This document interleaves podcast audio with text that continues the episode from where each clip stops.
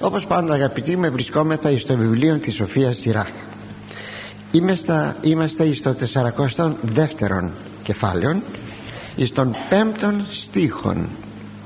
Σας τον διαβάζω το στίχο. Περί διαφόρου πράσεως εμπόρων και περί παιδείας τέκνων πολλής και οικέτη πονηρό πλευράν εμάξε που θα πει μην τραπείς και διστάσεις για το νόμιμο κέρδος. Όταν εσύ εμπορευτείς κάτι μην τραπείς να παιδαγωγήσεις σωστά και αυστηρά τα παιδιά σου. Μην τραπείς να τιμωρήσεις τον δούλο σου τότε βεβαίως ήταν η δουλεία ε, τον δούλο σου αυστηρά όταν είναι ατίθασος αγαπητοί μου τρία θέματα εδώ καταχωρεί ο Ιερός Συγγραφεύς και ζητά να μην ντραπεί σε αυτά τα τρία ο άνθρωπος. Ας πάρουμε το πρώτο. Όταν πρόκειται για το νόμιμο κέρδος.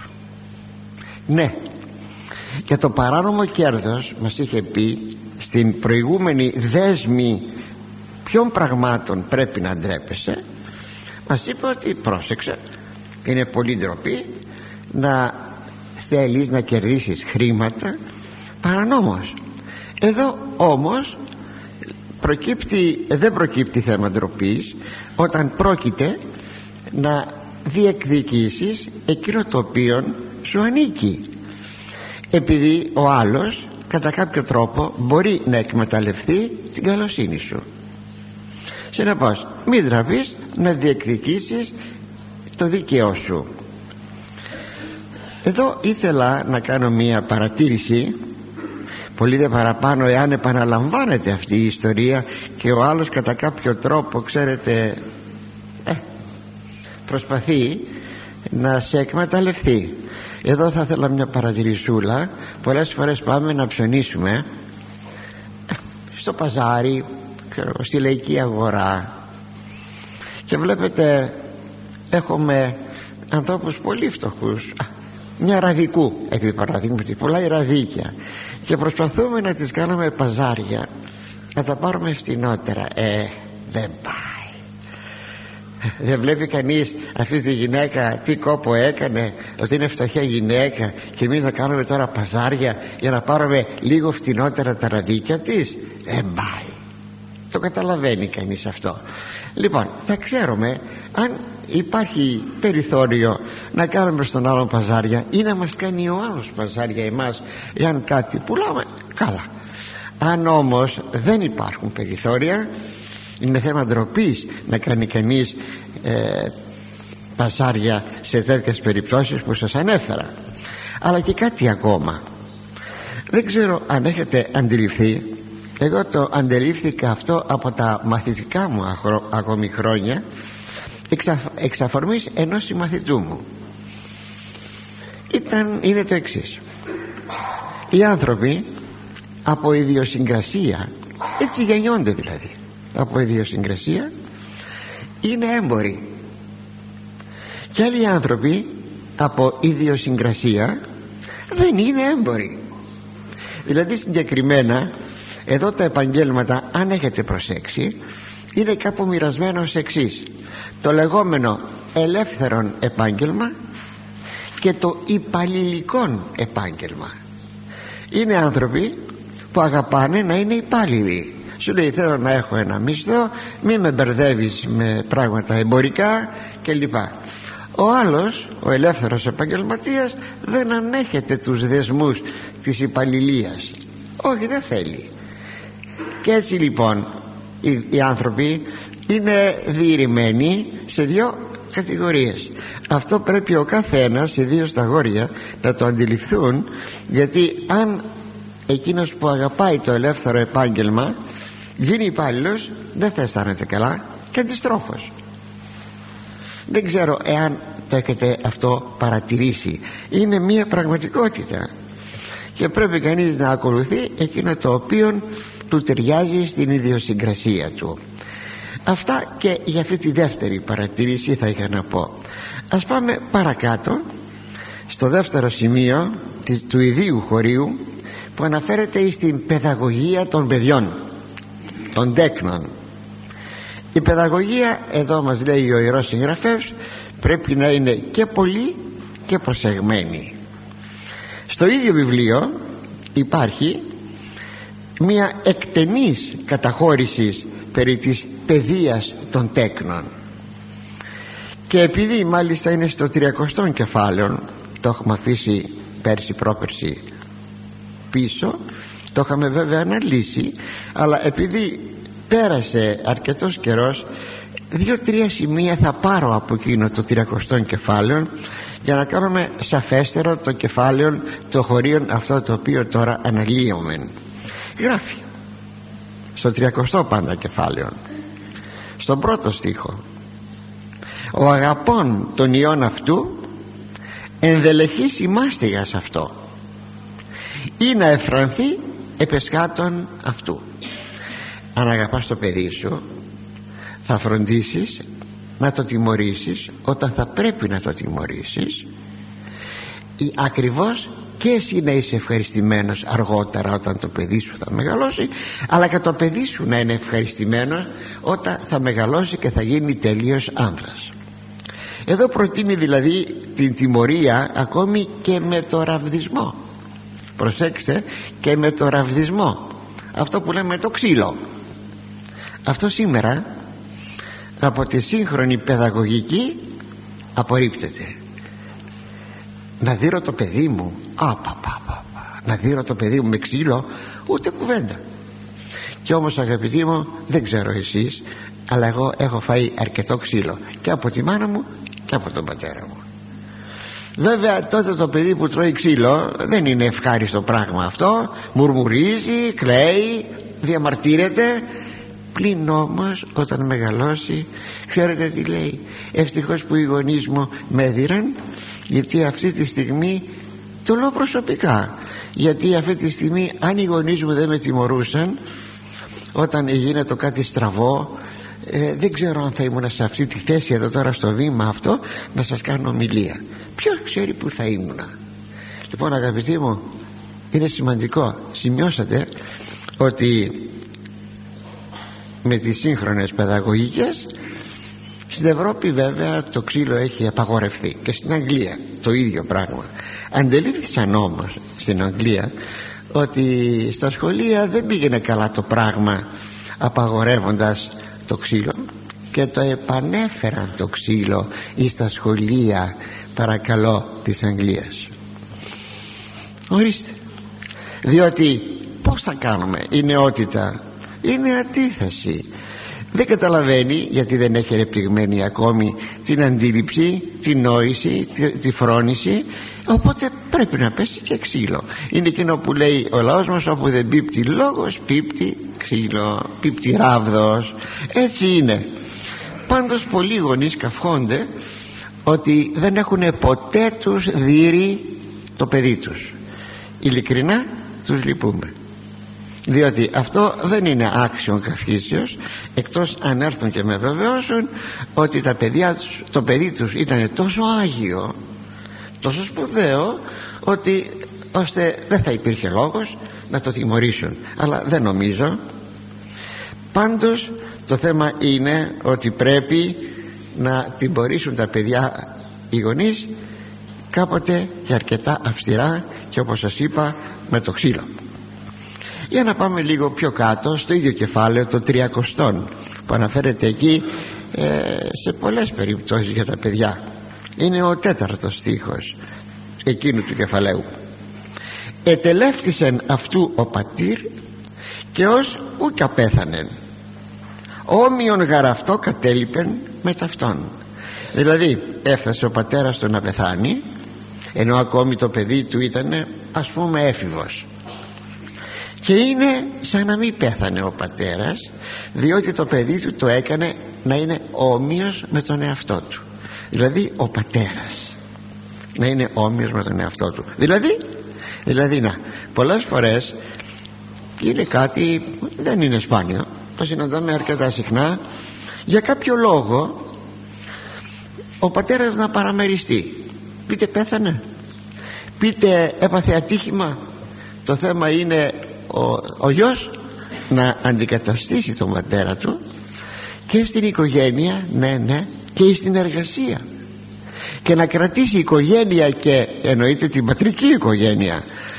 Και την εργασία γιατί γιατί το παιδί αυτό έμαθε από τον πατέρα του να εργάζεται μοιήθηκε εις τον τρόπο εργασίας του πατέρα του και είναι λέγει εδώ ο σοφός Ιραχ σαν να μην πέθανε ο πατέρας του.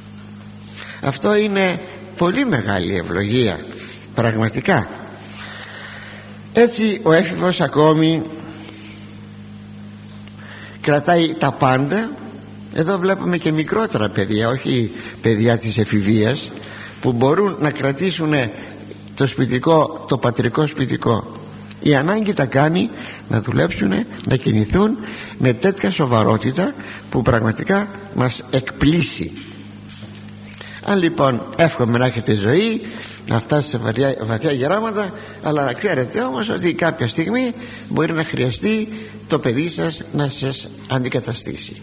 Και πως θα αντικαταστήσει εάν το παιδί δεν έχει μοιηθεί; Σε ένα ακόμη σημείο είναι ο 8 στίχος πάντα του 30ου κεφαλαίου λέει ύπος αδάμαστος αποβαίνει σκληρός και ιός ανημένος εκβαίνει προαλής. Δηλαδή άλογο που δεν έχει δαμαστεί γίνεται σκληρό άλογο. Αντίθασο και το ίδιο ιός ανημένος δηλαδή που έχει αφαιθεί δεν έχει δεχθεί μία χειραγωγία μία παιδαγωγία αυτός καταλήγει να είναι επιζήμιος. Επιζήμιος πράγματι το άλογο που δεν έστρωσε γενικά το υποζύγιο.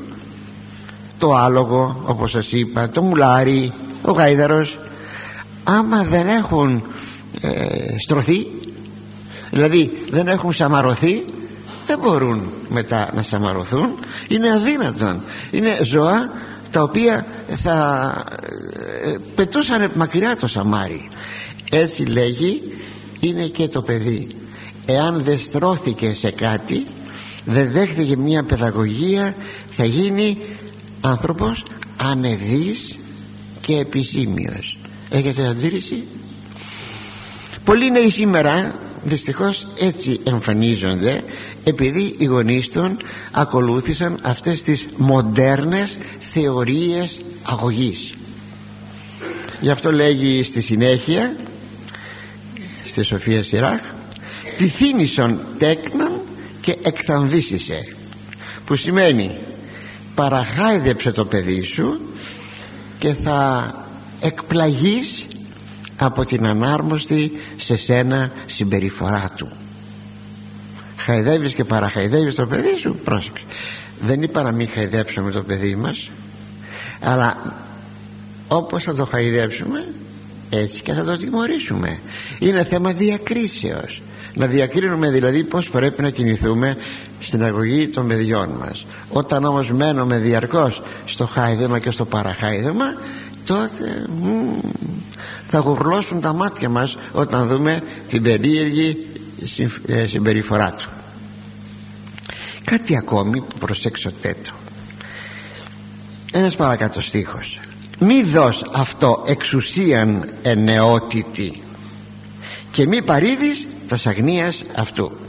Δηλαδή μη του δώσεις ελευθερία και δικαιώματα κατά τον χρόνο της νεότητός του κυρίως στους χρόνους της εφηβείας κυρίως.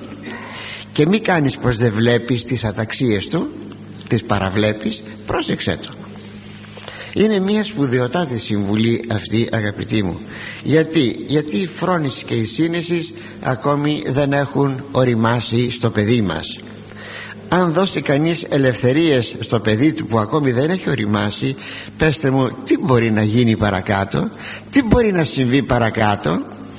Για παράδειγμα σας λέω ότι πολλές φορές κατά την εφηβική πάντα ηλικία το παιδί με τα μέσα που σήμερα διατίθενται και βλέπει φίλους και συμμαθητάς να κινούνται όπως κινούνται παρακαλάει τον πατέρα του να του πάρει μια μοτοσυκλέτα. Και αυτό παρακαλά αν πάρεις το παιδί σου μοτοσυκλέτα και σκοτωθεί τότε τι θα έκανες; Όχι. Δεν πρέπει. Ή αυτοκίνητο κατά την εφηβική ηλικία ή το δικό σου αυτοκίνητο θα πάει κρυφά θα σου πάρει το κλειδί από τη τσέπη θα πάει να το ανοίξει θα βάλει και μερικούς φίλους και θα τρέχει από εδώ και από εκεί. Μετά τι γίνεται; Θυμάμαι ο μακαριστός θεολόγος το τόνιζε αυτό για το θέμα της μοτοσυκλέτας. Μην επιτρέπετε μας έλεγε στα παιδιά να χρησιμοποιούν μοτοσυκλέτα γιατί πολλά είχε δει και είχε ακούσει και εφοβείται βεβαίως εκείνο το οποίο δυστυχώς συμβαίνει. Έτσι πάρα πολλές φορές αγαπητοί μου μας τηλεφωνάνε από όλη την Ελλάδα.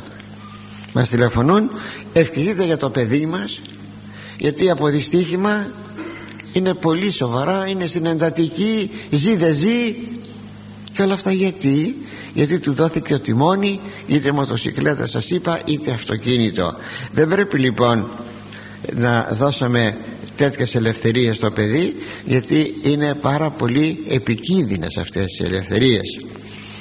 Ομοίως τι μας λέγει; Μη παραβλέψεις τις νεανικές του αταξίες. Ενώ είναι έφηβος θα μου πείτε και παραπάνω και παραπάνω δεν θα έπρεπε έτσι να είναι. Τέλος πάντων έφηβος. Και σου έρχεται στις, στη μία στις δύο στις τρεις στις τέσσερις στις πέντε το πρωί. Δεν του κάνεις παρατήρηση; Τότε αλίμονό σου. Διότι πού θα πάει αυτή η δουλειά; Όταν δει το παιδί ότι δεν το μαλώνεις ότι δεν στενοχωρείσαι παραβλέπεις αυτό εκείνο το ε αγόρι είναι τι θα πει ε αγόρι είναι και τότε θα εκπλαγείς πραγματικά όταν δεις ότι το παιδί σου έφτασε σε ακραίες καταστάσεις και τότε τι κάνουμε; Μάλιστα όλα αυτά τα οποία εδώ τώρα λέμε βεβαίως μπορεί να θεωρηθούν ότι είναι παλιές συμβουλές. Αν λάβετε δε υπόψη ότι είναι από τον 3ο αιώνα π.Χ. αυτά τα οποία λέμε ε ίσως κάποιος διαμαρτυρηθεί και πει τόσο παλιές συμβουλές και ιστορίες. Αυτά θα κοιτάξουμε σήμερα ο κόσμος έχει αλλάξει. Ε, πορεύεται διαφορετικά. Κάτι που πάλιωσε δεν είναι πάντα παλιό. Είναι μεγάλες αλήθειες οι οποίες είναι διαχρονικές. Δηλαδή ισχύουν για κάθε εποχή. Και αυτά τα πράγματα δεν μπορούμε να τα πούμε σαν συμβουλές ότι είναι παλιά πράγματα και σήμερα δεν μας είναι χρήσιμα. Το βλέπουμε αυτό από τα αποτελέσματα. Πάντως αφού αυτή είναι η πραγματικότητα θα τα λάβουμε αυτά υπόψη θεοπνεύστος εγγράφησαν και πρέπει να τα λάβουμε υπόψη. Αυτά και για την αγωγή των παιδιών που λέει μάλιστα όπως σας είπα ε, ότι πρέπει να είναι πολύ επιμελημένη αυτή η αγωγή στα παιδιά. Αλλά ας προχωρήσουμε. Είναι ο έκτος στίχος. Λέγει επιγυναική πονηρά καλών σφραγής. Και όπου χείρες πολλέ κλείσον δηλαδή όπου υπάρχει κακή σύζυγος καλόν είναι να μπαίνει κλειδαριά. Σε όλα τα σπιτικά πράγματα. Και όπου υπάρχουν πολλά χέρια μες στο σπίτι να μπαίνει κλειδαριά. Για να δούμε πρόκειται για την οικονομική διαχείριση του σπιτιού όπου, όπου ο σύζυγος μπορεί να αντιληφθεί μια κακή διαχείριση που μπορεί να κάνει στα οικονομικά η σύζυγός του. Να κάνει μια άκρητη χρήση των αγαθών. Και είναι περίεργο πως δεν λυπάται μια τέτοια σύζυγος στον άνδρα της ο οποίος μπορεί να έχει περιορισμένο ημερομίσθιο και τα λοιπά. Τα έσοδα να είναι περιορισμένα. Δεν τον λυπάται και ξοδεύει αφιδός. Ξοδεύει χωρίς να λυπάται. Ναι ο, ο άνδρας σου που θα βρει τα χρήματα για να καλυφθούν τα έξοδα της οικογένειας; Γιατί δεν προσέχεις; Γιατί θες να ξοδεύεις; Αυτό το πράγμα είναι πάρα πολύ άσχημο για μια γυναίκα η οποία δεν έμαθε να έχει οικονομία. Όταν λέμε οικονομία ξέρετε είναι ένας όρος παραγνωρισμένος παρεξηγημένος. Νομίζουμε ότι πρέπει να κάνουμε μάζεμα και τσιγκουνιά. Δεν θα πει αυτό. Οικονομία θα πει να φροντίζω να είναι όλη η διαχείριση του σπιτιού εκείνη που πρέπει να είναι. Δεν θα μείνουμε νηστικοί. Θα καλύψουμε τα έξοδά μας όχι όμως πατάλη γιατί από τη στιγμή που θα μετέλθουμε τη σπατάλη τότε τι κάνουμε; Και δυστυχώς υπάρχουν γυναίκες οι οποίες είναι σπάταλες. Μπορεί η ίδια να μην αλλάζει φουστάνια αλλά στα παιδιά της όμως αλλάζει διαρκώς ρούχα. Γιατί κυρία μου; Δεν βλέπεις ότι τα πράγματα δεν φτάνουν τα χρήματα δεν φτάνουν. Γιατί δεν μετράς τα πράγματα ώστε ε, εκείνο το οποίο υπάρχει το μετατρέπεις και λοιπά είπα μετατρέπεις και θυμήθηκα συνειρμικός. Θυμόσαστε ότι η παλιότερη εποχή γυρίζαμε το χουστούμι ο άνδρας το γύριζε μέσα έξω. Μέσα έξω το γύριζε εφόσον βέβαια υπήρχε δυνατότητα του υφάσματος να γυρίσει μέσα έξω και ήταν πάλι καινούριο το κουστούμι. Και ακόμα το γαμπριάτικο κουστούμι φοριόντανε και στην κηδεία. Δηλαδή του βάζανε το γαμπριάτικο κουστούμι του ανδρός που πέθανε πια. Δηλαδή το κρατούσε το γαμπριάτικο ολόκληρη ζωή. Και δεν υπήρχε η περίπτωση του πατάλης δεν θα ήθελα να πω ότι να, να μην πάρουμε κάτι καινούριο και λοιπά αλλά πολύ συγκρατημένα. Θα μετράμε θα μετράμε και θα κόβουμε. Έτσι λέει λένε οι άνθρωποι ότι δέκα λέει θα μετράς και μια θα κόβεις. Έτσι δεν λένε δέκα θα μετράς και μια θα κόβεις. Πάντως αυτό ας το προσέχουμε. Εάν λοιπόν ο άνδρας αντιληφθεί ότι η γυναίκα του είναι σπάτελη άστε ότι αυτό είναι μια συμφορά για το σπίτι. Θα πρέπει οπωσδήποτε να μπει στη μέση. Να πει ε όχι. Θα κρατήσουμε τα πράγματα. Δηλαδή θα περιοριστούμε. Γιατί αλλιώτικα δεν είναι σωστό και ένα δεύτερο σημείο όπου λέει πολλά χέρια. Αυτά τα πολλά χέρια που μπορεί να είναι. Είναι άλλα πρόσωπα τα οποία είναι μέσα στο σπίτι και συνοικούν με την οικογένεια. Μη εξαιρουμένων και των παιδιών μας. Όπου λοιπόν είναι πολλά πρόσωπα και συνηθίζει κανένα πρόσωπο από αυτά η πεθερά, ο πεθερός, το παιδί μας, τα παιδιά μας να έχουν μακρύ χέρι καταλαβαίνετε θα πει μακρύ χέρι και να αφαιρούν ή πράγματα, κυρίως χρήματα αυτό γι' αυτό λέει όταν υπάρχουν πολλά χέρια μέσα στο σπίτι βάλε κλειδαριά. Διότι μπαίνει σε πειρασμό ο άλλος να αφαιρέσει χρήματα. Προπαντός τα παιδιά μας. Προσέξατε το πάρα πολύ. Το παιδί δεν έχει οριμάσει. Δεν αντιλαμβάνεται ότι η κλόπη είναι αμαρτία και θα φτάσει κάποτε να αφαιρεί χρήματα από το σπίτι από τη ζέπη του πατέρα από το πορτοφόλι ακόμη και από τον κουμπαρά να βγάζει χρήματα. Πως θα τα βγάζει δεν ξέρω. Το θέμα είναι ότι μπορεί και το παιδί μας ακόμη να χρησιμοποιεί να παίρνει χρήματα και έξω να τα ξοδεύει.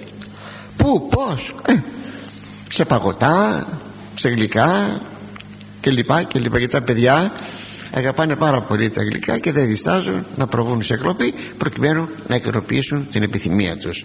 Γι' αυτό λοιπόν πάρα πολύ προσοχή. Πολύ προσοχή. Και προχωρούμε στον έβδομον στίχο. Ο εάν παραδίδος εν αριθμό και σταθμό και δώσεις και λήψεις πάντα εγγραφή προσέξτε εδώ να δείτε πόσο σημαντικό είναι αυτό το χωρίο. Παν ό,τι δίδεις στους ανθρώπους να το μετράς και να το ζυγίζεις και κάθε δοσοληψία σου να καταγράφεται με αποδείξεις. Είναι ορθωτά τη θέση σε αυτή και δεν είναι δυστυχώς δεν είναι σχολαστικό της αυτό το πράγμα. Λέει μια παροιμία ότι οι καλοί λογαριασμοί κάνουν τους καλούς τους φίλους. Ακόμη λέει μια άλλη παροιμία στο δρόμο να βρεις χρήματα μέτρησέ τα. Θα την έχετε ακούσει. Για να ξέρεις τι βρήκες. Ώστε μη σου πει ο άλλος το και το. Έχω μια ιστορία φοβερή ιστορία. Με δύο λόγια. Του Ιερονίμου του Αρχιεπισκόπου επειδή είχαμε μια συγγένεια. Ο πατέρας του είχε έρθει στην Αθήνα. Ξέρετε ο Ιερώνυμος λέγεται Ιερώνυμος Ιερονίμου Κοτσόνης.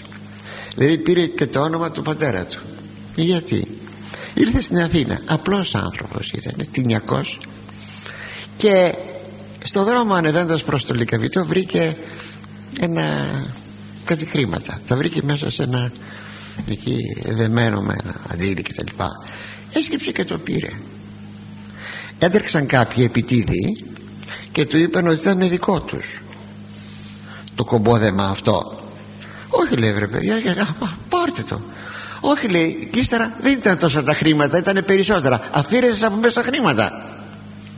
Ο άνθρωπος τόσο πολύ στενοχωρήθηκε όπως το λένε εκεί στους γενικούς μας κύκλους έσκασε. Δηλαδή πέθανε. Πέθανε από τη στεναχώρια του ότι αυτοί οι επιτίδοι του απέδωσαν ότι ήταν περισσότερα τα χρήματα και τα είχε κατακρατήσει. Όλα είναι αληθινά λοιπόν να προσέχουμε όλες αυτές τις ιστορίες. Ωστόσο ε, ό,τι κάνουμε μάλιστα όταν όταν όταν είναι θέματα που πρέπει να πάρουμε απόδειξη ε, θα πάρουμε απόδειξη. Γιατί δεν είναι σπάνιες οι παρανοήσεις όπως ακόμη και η απουσία μνήμης. Έστω και αν δεν υπάρχει κακοβουλία. Θυμάμαι στην γειτονιά μου στη Λάιση εκεί δίπλα περνούσε ο, ο γιαουρτάς και ο γαλατάς κάθε μέρα και άφηνε εκεί ένα γιαούρτι γάλα άφηνε και τα λοιπά. Και ύστερα από λίγες μέρες περνούσε και να πληρωθεί. Όχι κάθε πρωί γιατί θα καθυστερούσε με το να πληρωθεί και έπρεπε να κινηθεί για περισσότερα σπίτια ε ξέρετε πόσες φορές είχα αντιληφθεί καυγά μεταξύ του Γαλατά και της πιτονικοκυράς της δίπλα.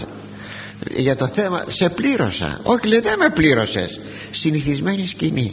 Ακούστε σε πλήρωσα όχι δεν με πλήρωσες.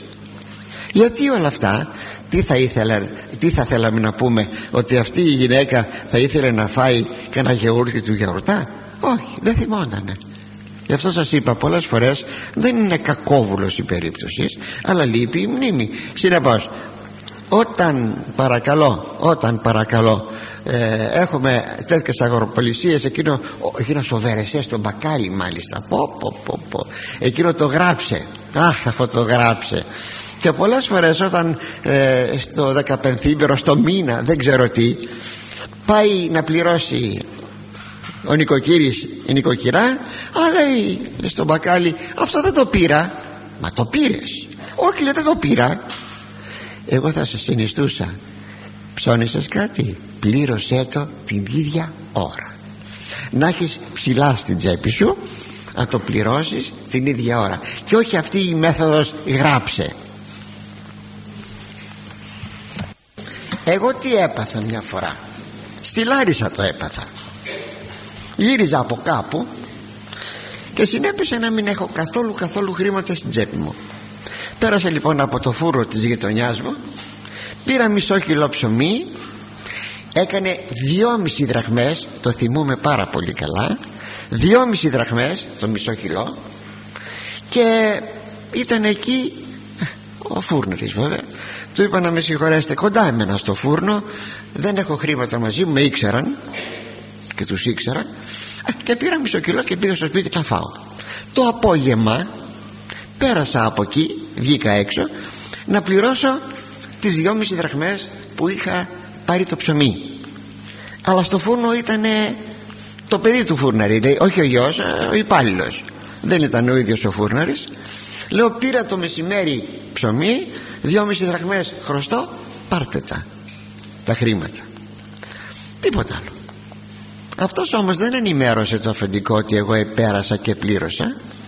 Και ενώ περνούσα από εκεί πάντα ήταν και η στάση του λεωφορείου εκεί παρατηρούσα ότι ο φούρνερης μου έκανε ε, βαρύ πρόσωπο.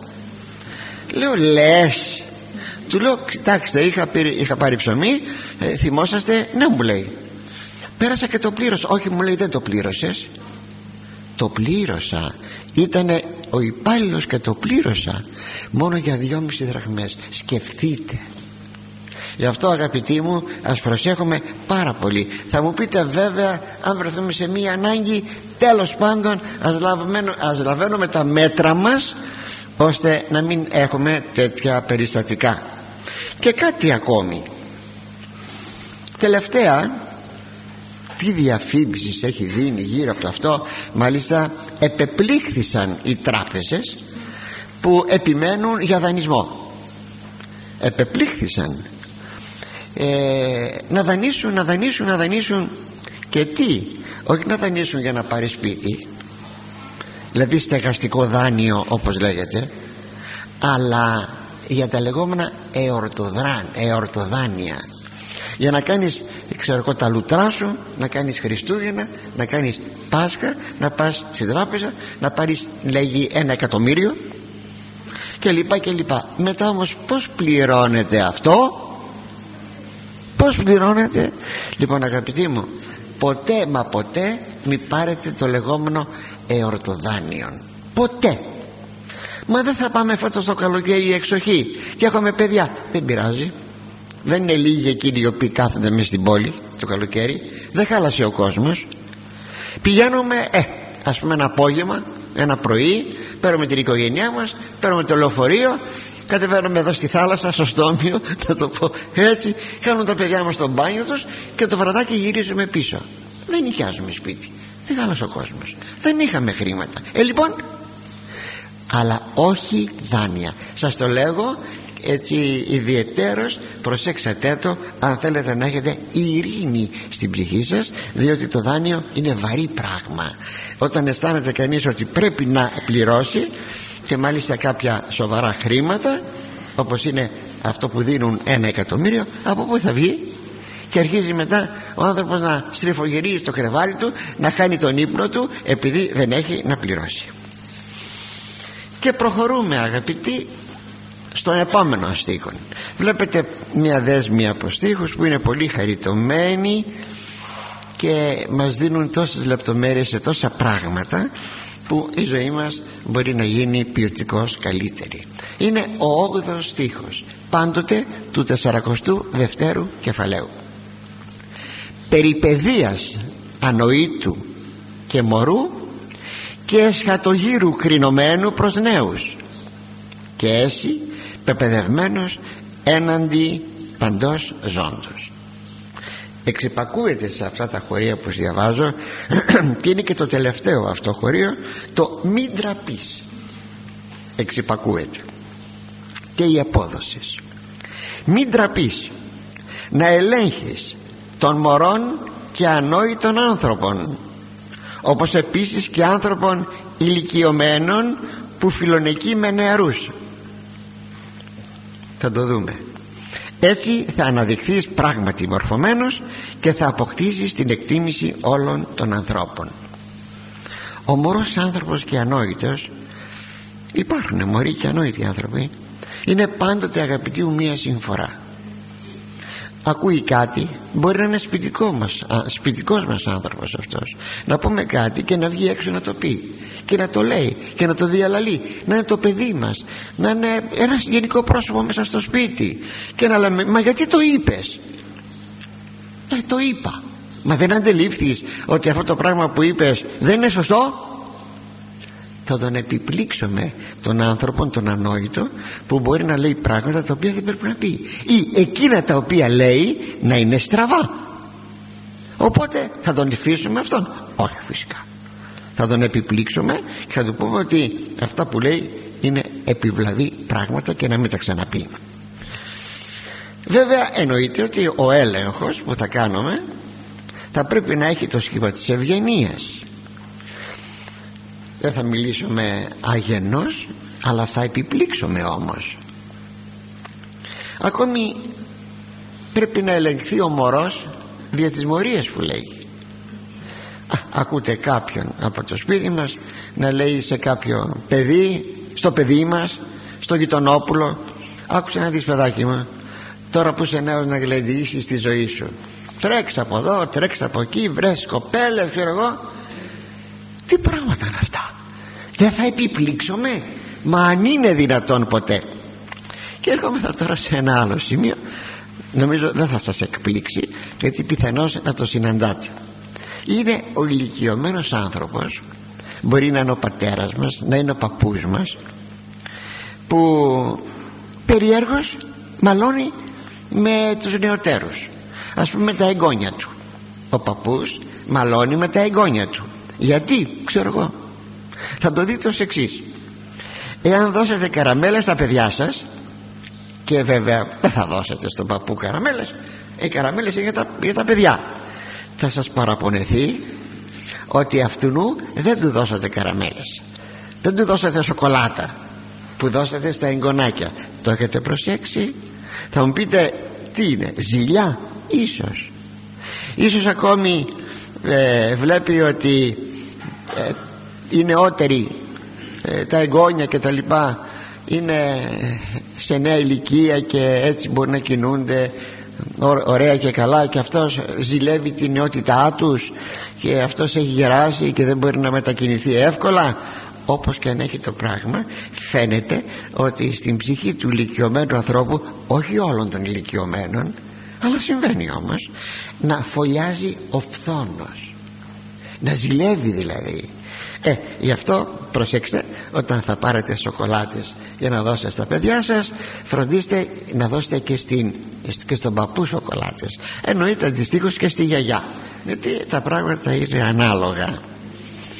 Τελειώνοντας ωστόσο χωρίς να παρεξηγήσετε γιατί σας είπα φωλιάζει ο φθόνος.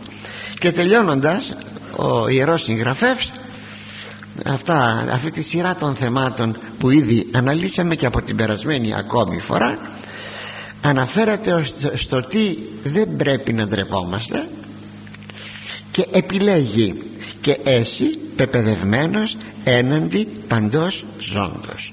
Και τότε θα είσαι άνθρωπος σπουδαίος μορφωμένος, πεπαιδευμένος μπροστά σε όλους τους ανθρώπους με διάκριση που ξέρει που ξέρεις πως να κινείσαι. Αν έτσι πάντοτε κινείσαι. Και τώρα αγαπητοί μου μπαίνουμε σε μια άλλη σειρά. Σε μια δέσμη νέων θεμάτων. Πάντα στο ίδιο κεφάλαιο στον ένα των στίχων. Ακούτε. Θυγάτηρ πατρί απόκρυφος αγρυπνία. Και η μέρημνα αυτής αφιστά ύπνον ενεότητη αυτής μήποτε παρακμάσει και συνο, συνοκικία μήποτε μισηθεί. Δηλαδή η κόρη είναι για τον πατέρα της κρυφή μεγάλη φροντίδα και η μέρημνα για αυτήν του διώχνει τον ύπνο. Δεν μπορεί να κοιμηθεί το βράδυ. Ανησυχεί ο πατέρας μήπως τυχόν και παρέλθει η νεότητα στην κόρη του και μείνει ανήπαντρη. Ακόμη μήπως και μισηθεί από τον άνδρα της που έχει συζευχθεί που έχει παντρευτεί. Είναι ένα θέμα πάρα πολύ ενδιαφέρον διότι όταν υπάρχουν κορίτσια στην οικογένεια λίγο ή πολύ οι γονείς ανησυχούν. Εδώ δεν μιλάει για τη μητέρα εξυπακούεται. Και έτσι και εμείς θα λέμε ο πατέρας αλλά εξυπακούεται όμως ότι είναι και η μητέρα είναι ένα πολύ ενδιαφέρον χωρίον όπως πιστεύω τον αντιλαμβάνεστε. Πράγματι η θηγατέρα είναι μια φροντίδα για τον πατέρα της. Πόσες συζητήσεις γίνονται μεταξύ των συζύγων για την ανήπαντρη κόρη. Βλέπουν τα χρόνια να περνούν τι θα γίνει πως θα παντρέψουμε το κορίτσι μας και ξέρετε αυτό ξεκινάει από τα 15 τα 17 αρχίζει η συζήτησης πως θα παντρέψουμε το κορίτσι μας. Έτσι βλέπουν να περνά η ηλικία και ανησυχούν. Αναθέτουν και σε άλλα πρόσωπα να φροντίσουν για την έβρεση γαμπρού με το γνωστό σε όλους μας γνωστό προξενιό. Και τα πρόσωπα αυτά πολλές φορές είναι ακατάλληλα που αναθέτουν οι γονείς για να βρεθεί ένας γαμπρός γιατί δεν έχουν σωστά κριτήρια. Προσέξτε λοιπόν. Αντιπαραθέτουν οι άνθρωποι αυτοί ηλικία δηλαδή α, η κόρη σας είναι 20 χρονών το παιδί είναι 24-25 χρονών ό,τι πρέπει. Δηλαδή συμβιβάζουν το θέμα των ηλικιών. Ακόμη την οικονομική κατάσταση ότι δηλαδή αυτός έχει ήδη επάγγελμα έχει κατάστημα από τον πατέρα του έχει χρήματα. Ακόμη συμβιβάζουν τη μόρφωση. Θα πούν η κόρη σας είναι μορφωμένη έβγαλε λύκειο, έβγαλε πανεπιστήμιο και αυτός έχει βγάλει πανεπιστήμιο δηλαδή συμβιβάζουν το θέμα της μορφώσεως. Ακόμα και την κοινωνική κατάσταση. Ότι ε, είναι σε μια κοινωνική κατάσταση και η κόρη σας και ο γαμπρός αυτόν τον οποίο τώρα σας προξενεύομαι που είναι ό,τι πρέπει αγαπητοί μου δεν παραλείπουν αυτοί ακόμη και να σημειώσουν και τυχόν και μια θρησκευτική αγωγή. Ότι δηλαδή η κόρη σας είναι θρησκευτικός άνθρωπος θρησκευτική κοπέλα πάει στην εκκλησία ε, και αυτός πάει στην εκκλησία. Όπως αντιλαμβάνεστε όλες αυτές οι συγκρίσεις που θα μας αναφερθούν για να έρθουν να μας προξενέψουν ένα παλικάρι είναι ριχά πράγματα και επιπόλαια. Βέβαια όλα αυτά που είπα συντελούν σε ένα γάμο. Δεν υπάρχει αντίρρηση αλλά δεν επαρκούν. Δεν μπορούμε να πάμε να πούμε να, να προξενέψουμε ε, σε μια κοπέλα 20 χρονών έναν άνθρωπο 50 χρονών. Θα το τολμούσαμε αυτό; Όχι βεβαίως. Το θέμα της ηλικίας παίζει ρόλο. Αναφεσβήτητα. Η οικονομική κατάσταση παίζει ρόλο. Αναφεσβήτητα η μόρφωσης βέβαια. Θυμάμαι μια περίπτωση εκεί στην πατρίδα μου που μια κοπέλα καθηγήτρια είχε πάει είχε διοριστεί σε ένα, στην επαρχία. Τελικά αγάπησε έναν, έναν γεωργόν και τον παντρεύτηκε.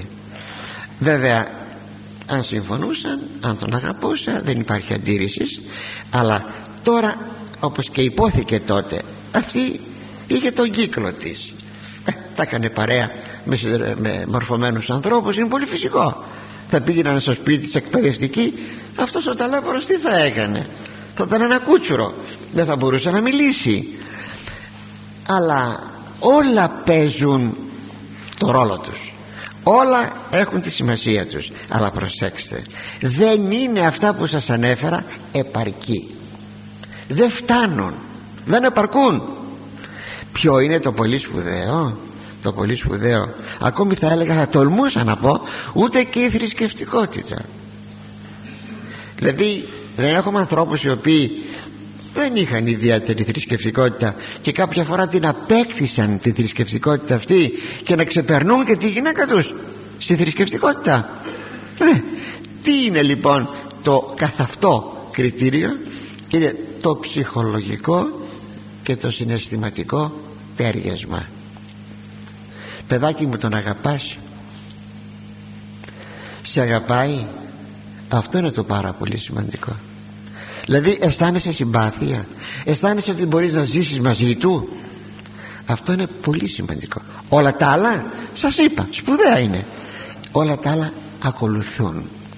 Δεν δίνονται όμως να αποτελέσουν κριτήρια για έναν γάμον έτσι αυτό όμως το θέμα το συναισθηματικό και τα λοιπά αντιλαμβάνεστε ότι είναι καθαρά καθαρά προσωπικό θέμα. Δεν μπορούμε δηλαδή να πούμε στον άλλον σου ταιριάζει για στάσου τι θα πεις σου ταιριάζει εγώ ο τρίτος θα σου πω ότι σου ταιριάζει αυτό το πρόσωπο πως θα σου το πω αυτό; Ούτε η μάνα μου. Λίγες φορές υπήρξαν μανάδες που προξένεψαν στο κορίτσι τους πρόσωπο το οποίο πρόσωπο δεν έζησε καλά γιατί, γιατί δεν είχε υπάρξει ένας σύνδεσμος συναισθηματικός. Ούτε η μάνα σου δεν μπορεί να σου πει πάνω σε αυτό το θέμα. Είναι καθαρά το θέμα προσωπικό. Σου ταιριάζει, σου αρέσει. Φυσικά αν σου ταιριάζει θα λάβουμε υπόψη και τα άλλα κριτήρια. Προσέξτε θα λάβουμε υπόψη και τα άλλα κριτήρια. Αλλά το πρώτο ποιο είναι; Τον αγαπάς. Σ' αγαπάει τον θέλεις σε θέλει; Όπως και στη φιλία ακόμα. Μπορεί ο πατέρας μου να μου πει εμένα ότι αυτό το παιδί όταν ήμουν έφηβος σου ταιριάζει για φίλος; Το θέμα της φιλίας είναι προσωπικό. Εγώ θα βρω το φίλο μου. Έτσι είναι. Αντιλαμβάνεστε λοιπόν πόσο λεπτό το θέμα είναι αυτό. Αγαπητοί μου προσέξτε μην μπαίνετε σε τέτοιες δουλειές γιατί κάποτε εάν προξενέψετε και τα πράγματα δεν, δεν είναι ευτυχή παρακάτω. Θα σας βρίζουν. Θα λένε ανάθαμα στον προξενητή ή στην προξενήτρα προσέξτε το. Είναι πάρα πολύ λεπτά θέματα αυτά. Έτσι έχουμε και κάτι ακόμα πάνω σε αυτό. Η εποχή μας το έχει αυτό. Οι παλαιότερες εποχές δεν το είχαν. Το κορίτσι κάποτε έμενε στο σπίτι πάντα και συνεπώς αφού δεν έβγαινε έξω ήταν πάρα πολύ φυσικό να υπάρξει η ανάγκη πως θα το παντρέψουμε το παιδί μας να υπάρξει η ανάγκη του προξενιού. Σήμερα οι κοπέλες βγαίνουν έξω. Βγαίνουν έξω με την έννοια να δουλέψουν να εργαστούν. Λίγες κοπέλες βρίσκονται στον ίδιο εργασιακό χώρο με άνδρες. Όχι. Πολλές κοπέλες. Έτσι στον εργασιακό χώρο μπορεί αυτός να δει μια κοπέλα. Αυτή να δει ένα γόρι. Προσέξτε και εδώ βλέπει κανένας ότι πολλά πράγματα γλιτώνονται όταν πια ζυγίζει ο καθένας το πρόσωπο που είδε και του αρέσει. Βέβαια έχω να συστήσω μόνο να μην υπάρχει, να μην υπάρχει επιπολαιότητα. Όχι δεν είναι σωστό. Φερρυπίν η κοπέλα είδε ένα γόρι το βλέπει, το ξαναβλέπει αφού εργάζεται κάθε μέρα στην ίδια δουλειά. Τον ζυγίζει, τον, ξαναμε, τον ξαναζυγίζει μάλιστα. Βλέπει ότι της ταιριάζει. Και αντίστροφα το αγόρι ζυγίζει την κοπέλα. Και κάποια φορά μπορεί να πει αυτός μπορεί και αντίστροφα να πει ξέρεις σε έχω ζυγίσει σε έχω μετρήσει σε βρίσκω ότι είσαι θαυμάσια κοπέλα και πολύ θα επιθυμούσα να σε κάνω σύζυγό μου. Το θέλεις; Τώρα τώρα τη μία περίπτωση είναι και αντίστροφη έτσι. Το θέλεις; Δεν θα απαντήσει αυτή ναι όχι τίποτα. Καλά θα πει θα το σκεφτώ. Η ίδια όμως διαργασία μπορούσε να έχει γίνει και στη δική της ψυχή. Δεν απαντάει όμως ακόμα. Το λέει στους γονείς της. Μαμά, μπαμπά, πατέρα, μητέρα ξέρεις, ξέρετε το και το. Ένας εκεί ε, υπάλληλος είμαστε στην ίδια δουλειά το και το μου είπε. Και αρχίζει τώρα η έρευνα. Θα ψάξουμε να βρούμε τι άνθρωπος είναι αυτός. Τι παρελθόν έχει. Ποια είναι η οικογενειακή του κατάσταση οι γονείς του κτλ κτλ. Και αφού βεβαιωθούν οι γονείς ότι πρόκειται περί καλού ανθρώπου καλού χαρακτήρος άνθρωπων πρώτιστα καλού χαρακτήρος άνθρωπων έτσι. Και η όλη του κατάσταση και τα λοιπά δεν είναι μπεκρή μάλιστα να σας πω ότι τα πολύ βασικά να τα ξέρετε είναι τρία-τέσσερα περίπου ε, ελαττώματα τα οποία ε, ακούστε με δεν ξεπερνιόνται. Να είναι μπεκρής δεν ξεπερνιέται το ευλογημένο πάθος. Δεν ξεπερνιέται. Ο μπεκρής πάντα και θα θυμάται ότι πρέπει να πίνει και τότε μια κοπέλα όταν παντρευτεί έναν μπεκρή κάηκε με πετρέλαιο. Λοιπόν πάρα πολύ προσοχή. Μετά είναι ο γυναικάς. Μ, πάθος που δεν περνιέται. Δεν περνιέται πως να σας το πω. Θα αρχίσει να κοιτάζει με τα ξένες γυναίκες. Θέλει να βολευτεί βεβαίως με μια γυναίκα για να κάνει οικογένεια κτλ κτλ αλλά κοιτάζει και τις άλλες γυναίκες. Γιατί, γιατί είναι μουρντάρης. Είναι γυναικάς είναι ο χαρτοπαίχτης. Ακούστε ο χαρτοπαίχτης. Πάθος που δεν θεραπεύεται. Ό,τι θέλετε ο άνθρωπος του τυχερού παιχνιδιού δεν θεραπεύεται. Είναι και ο βλάσφημος. Ε, αυτό το τελευταίο μπορεί κάπου να θεραπευθεί αλλά οπωσδήποτε ένας άνθρωπος ο οποίος είναι βλάσφημος να το προσέξουμε εύκολα και αυτό δεν θεραπεύεται. Να αρχίζει να βλασφημάει μες στο σπίτι του τη γυναίκα του και τα παιδιά του. Πω πω πω. Φρίκη. Αυτά περίπου είναι τα πάρα πάρα πολύ χοντρικά. Να πω τώρα και κάποια άλλα. Ότι μπορεί να είναι τσιγκούνης. Ότι μπορεί να έχει κάποια προσκόλληση. Ξέρετε οι υποψήφιες για να πάρουν έναν άνδρα ε, προσέχουν και κάτι άλλο. Είναι πολλά τα οποία προσέχουν και καλά κάνουν Φερρυπίν να έχει ε, ιδιαίτερο σύνδεσμο δηλαδή προσκόλληση με τη μάνα του. Και να πάρουμε συμβουλή από τη μάνα μας δεν υπάρχει αντίρρηση. Είναι σπουδαίο πράγμα αυτό. Αλλά έλα που κάποτε έχει προσκόλληση θα πάει να ρωτήσει τη μάνα του τι να κάνει και όχι τη γυναίκα του. Εάν φτάνει στο σημείο αυτό να εξαρτάται από τη μάνα του και όχι από τη γυναίκα του αυτό δεν είναι μια σύμφορα πάντως πολλές φορές οι γυναίκες προσέχουν αυτό. Και αν αντιληφθούν αυτήν την προσκόλληση στη μάνα όχι σαν αγάπη η αγάπη είναι αγάπη αλλά αυτή την προσχόληση την ψυχολογική προσχόληση α, δεν κάνει αυτός. Γιατί θα φτάσει να μην μου δίνει σημασία να μην με ρωτά να μην συνεργαζόμεθα σαν ζεύγος. Αντιλαμβάνεστε. Και λοιπά. Είναι σας είπα και άλλα και άλλα και άλλα. Η τσιγκουνιά είναι πολύ φοβερό πράγμα. Πολλές φορές όταν κάποιος μου λέει θα πάω να ας πούμε γνώρισα μια κοπέλα και τα λοιπά λέω κοίταξε τι να κάνουμε παίζουμε και αυτόν τον ρόλο ποτέ δεν θα πας στο σπίτι της κοπέλας των υποψηφίων πεθερικών σου πρόσεξε με άδεια χέρια. Πόσες φορές το λέγω αυτό. Θα πάρεις κάτι. Πάρε γλυκά. Ε, αν είσαι πολύ έτσι έχεις προχωρήσει πας πολύ συχνά στο σπίτι ε, πάρε ένα κιλοτηρί πάρε, πάρε μια οκά οκά που τη θυμηθήκαμε μια οκά κρέας. Αλλά δεν θα πας με άδεια χέρια στο σπίτι. Τι θα πούν κοίταξε να δεις ήρθε με άδεια, άδεια χέρια. Και στην κοπέλα πρόσεξε όταν θα πας στην πεθερά σου ενώ είναι ακόμα ανήπαντροι πολύ δε παραπάνω και όταν παντρευτούν μην νομίζετε ότι αυτά ισχύουν όταν θα παντρευτούν αυτά καταργούνται. Όχι. Δεν θα πας με άδεια χέρια και εσύ η κοπέλα θα κάνεις ένα γλυκό, ένα κεκ και θα πεις στην πεθερά σου την υποψηφία πεθερά σου μητέρα. Α, και να λέμε και το μητέρα. Γιατί έχουν παράπονο μερικές ε, πεθερές ότι ποτέ η μπίφη μου δεν με είπε μητέρα. Και λοιπά και αντιστρόφως. Λοιπόν μητέρα αυτό το κεκ το έκανα ακούστε το έκανα με τα χέρια μου ξέρετε τι ωραίο; Πόσο κολακεύει με την καλή σημασία. Πόσο κολακεύει ότι το έκανε η κοπέλα με τα χέρια της το κεκ τι λέει η υποψηφία πεθερά; Με τιμά η νύφη μου. Πω πω με τιμά. Και αυτό είναι πάρα πολύ σημαντικό. Βλέπετε λοιπόν αυτά να τα λέτε στα παιδιά σας στα γόρια σας ενώ ακόμη είναι έφηβοι ακούσατε; Ενώ ακόμη είναι έφηβοι κάνετε κουβέντες τέτοιες. Μέσα στο σπίτι ώστε το παιδί να διαποτίζεται από αυτά τα πράγματα για τις μελλοντικές του υποχρεώσεις.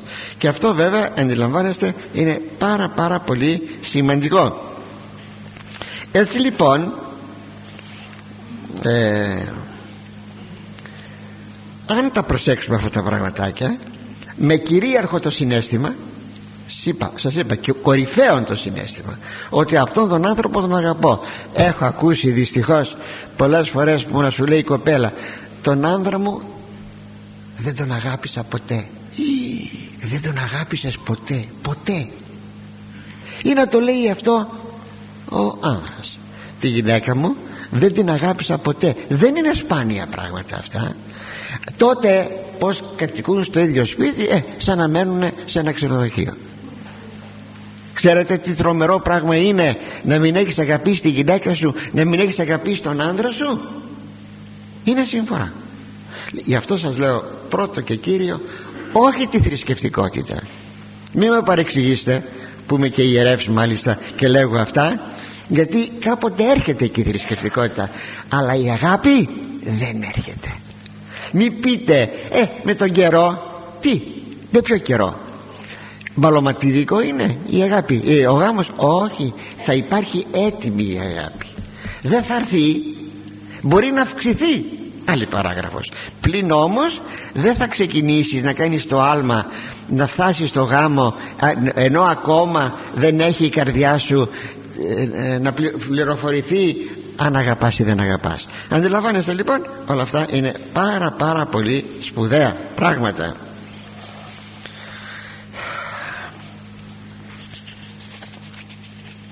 έτσι αρχίζει να βαριέται ο ένας τον άλλον όταν δεν έχει αγάπη να βαριέται ο ένας τον άλλον ε; μεσολαβούν μάλιστα και μύροι πειρασμοί.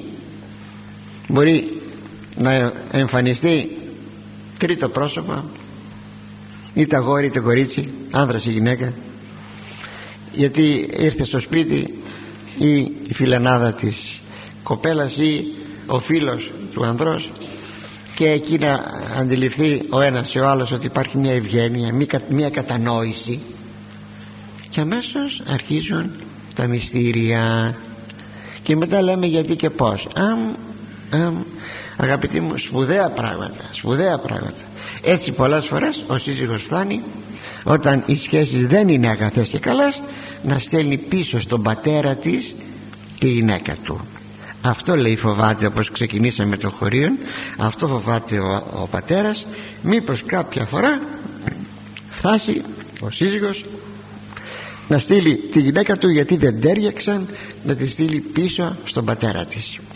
Αλλά δεν τελειώνουν εδώ τα βάσανα των γονέων για την κόρη τους όπως μας πληροφορούν οι επόμενοι στίχοι. Για να προχωρήσουμε λοιπόν στους επόμενους στίχους να δούμε τι γίνεται λέει ο δέκατος στίχος.